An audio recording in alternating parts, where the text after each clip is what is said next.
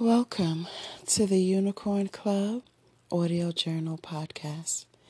Today is January 27th, 2020, and I almost said 2019 again.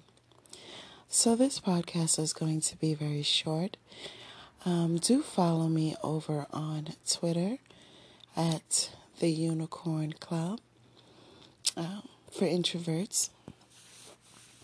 I do. Um, post on Twitter whenever I have these um, random thoughts of these, you know, quick and quirky catchphrases or my quote for the day or whatever it may be.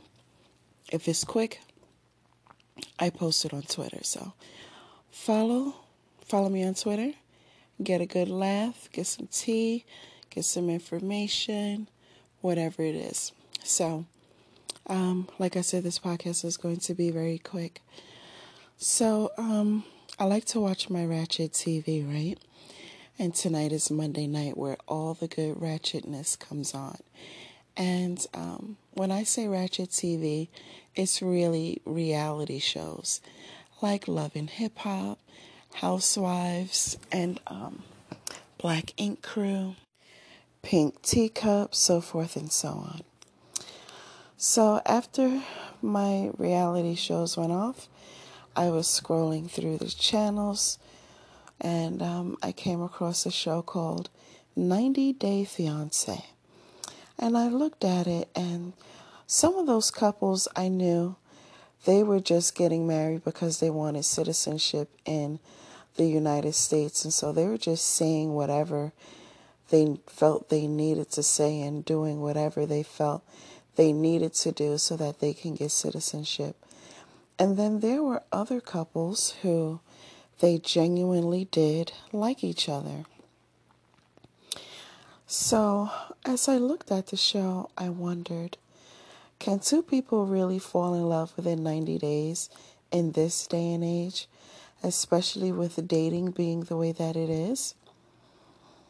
We have a lot of independent women who say that they don't need a man. And we have a lot of men who have become housewives. And then porn has become extremely accessible and free. You can, you know, go to some website from your cell phone or simply just go on Instagram. You'll find plenty of it on Instagram.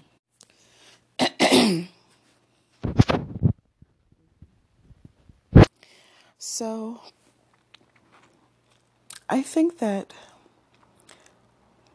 I think that people can become infatuated with each other within 90 days. But I don't think that they would fall in love with each other within 90 days. That's just my personal opinion. I will say that just because it didn't happen to me, that don't mean it cannot happen to someone else. I remember being in my teens and 20s when I didn't have control over my emotions and I would fall in love with a guy fairly quickly. And um, I remember always keeping it to myself and never saying anything to the guy. So, anyhow, um, watching this show reminded me of this YouTube video that I watched with this woman um, she said that she had been dating for five years or 10 years, and she met three men over the span of those years who were worth it. And I thought, you know, something that's quite interesting. And at the end of her video, and I say that that's interesting because let's just say, um, for an example, you meet 100 people in one year. You're saying that all 100 people were not worth settling down with and marrying. That tells me that the bad outnumbers the good. So, anyhow, at the end of her video, she gave her Instagram handle, and me being nosy, I moseyed on over to Instagram just to see what she was posting on Instagram. What was she talking about? What was her niche? Um, what was her marketing? What was her advertising? What was her business? So forth and so on. And so when I, you know, viewed her profile on the gram, I saw that her husband, in my opinion, was very average looking, while she was a very beautiful woman, in my opinion. And then I thought to myself, if looks were everything,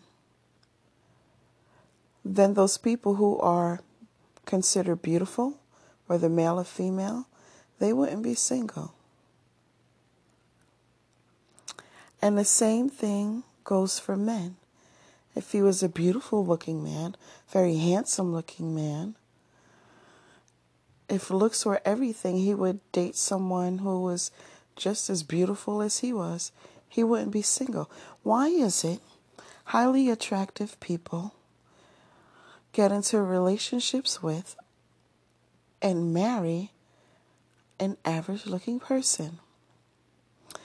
I can speak for myself and tell you my process of elimination in my dating life. So, excuse me, I'm 42 years old and I am dating three different men. Now, when I say dating, it means just that. It does not mean that I'm having sex with all three men. Quite frankly, I am not. This is complicated for me. So, what what I eliminate is anyone in their 30s. I don't care if he's 39 years old. I will not date him. And the reason for that is because I find them to be um, uh, childish and um, uh, petty.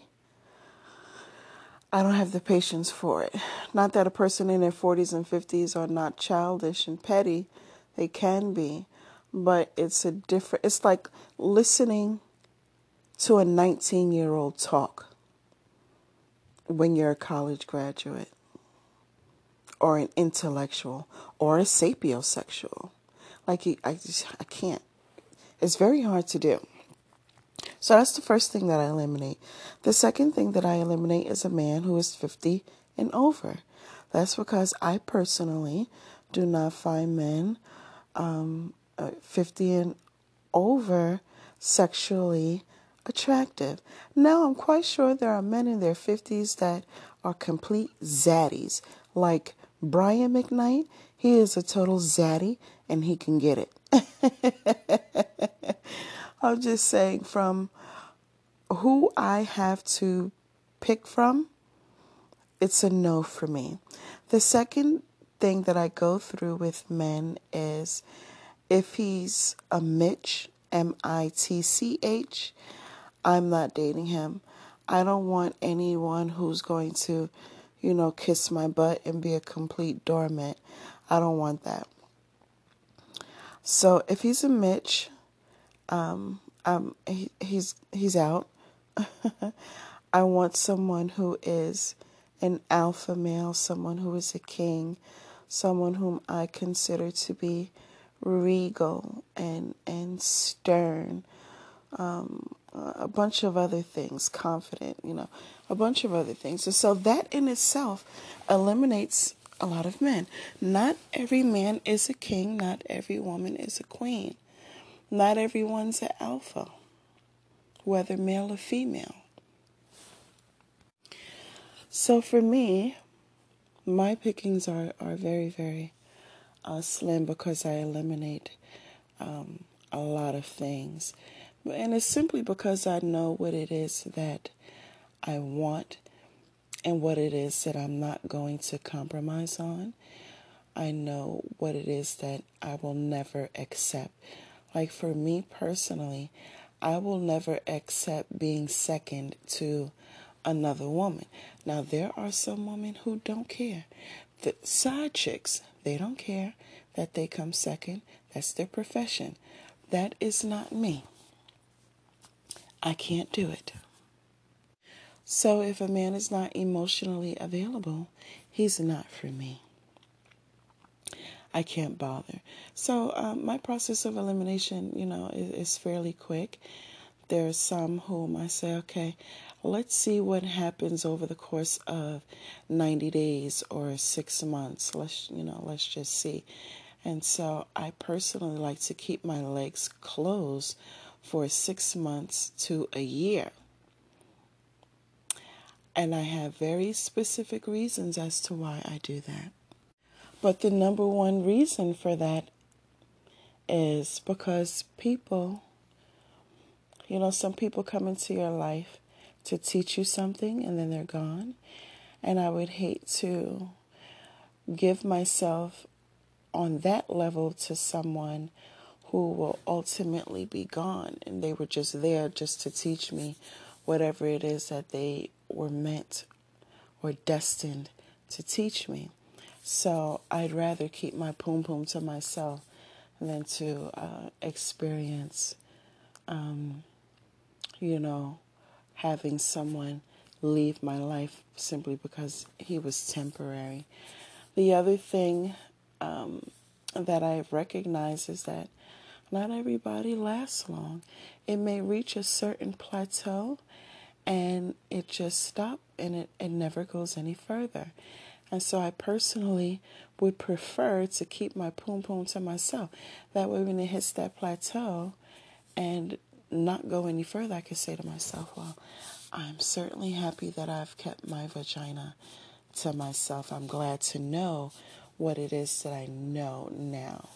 The other thing is, you really know a person when you piss them off, make them mad, put some money in the middle of all of that and the real Slim Shady will stand up. You'll see who you're dealing with. The other thing um, that I look for in a man, and this just popped into my mind, is a man that respects women. That in itself eliminates a lot of guys.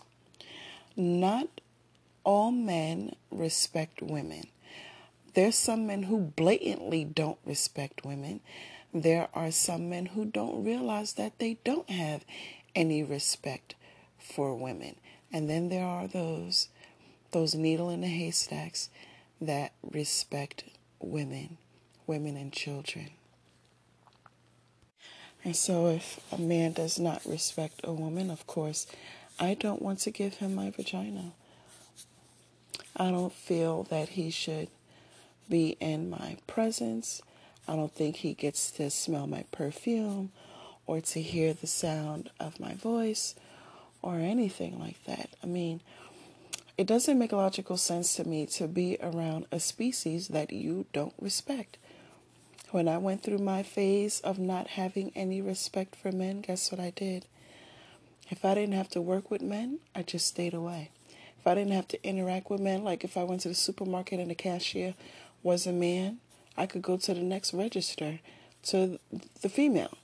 I mean, I just stayed away from men because I didn't have any respect for them. But men are a little bit different. They could not respect women at all whatsoever and will still lay down and have sex with a woman.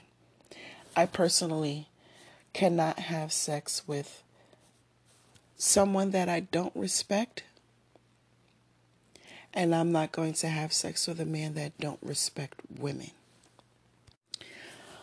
So here's what I wanted to say um, in a nutshell. To wrap up this podcast. So between yesterday, which was Sunday, and today, I, for some odd reason, felt very lonesome, which I normally don't feel that way because I'm a loner and I like my me time and I like being you know, by myself and alone, so forth and so on. But yesterday and today, I felt very lonesome.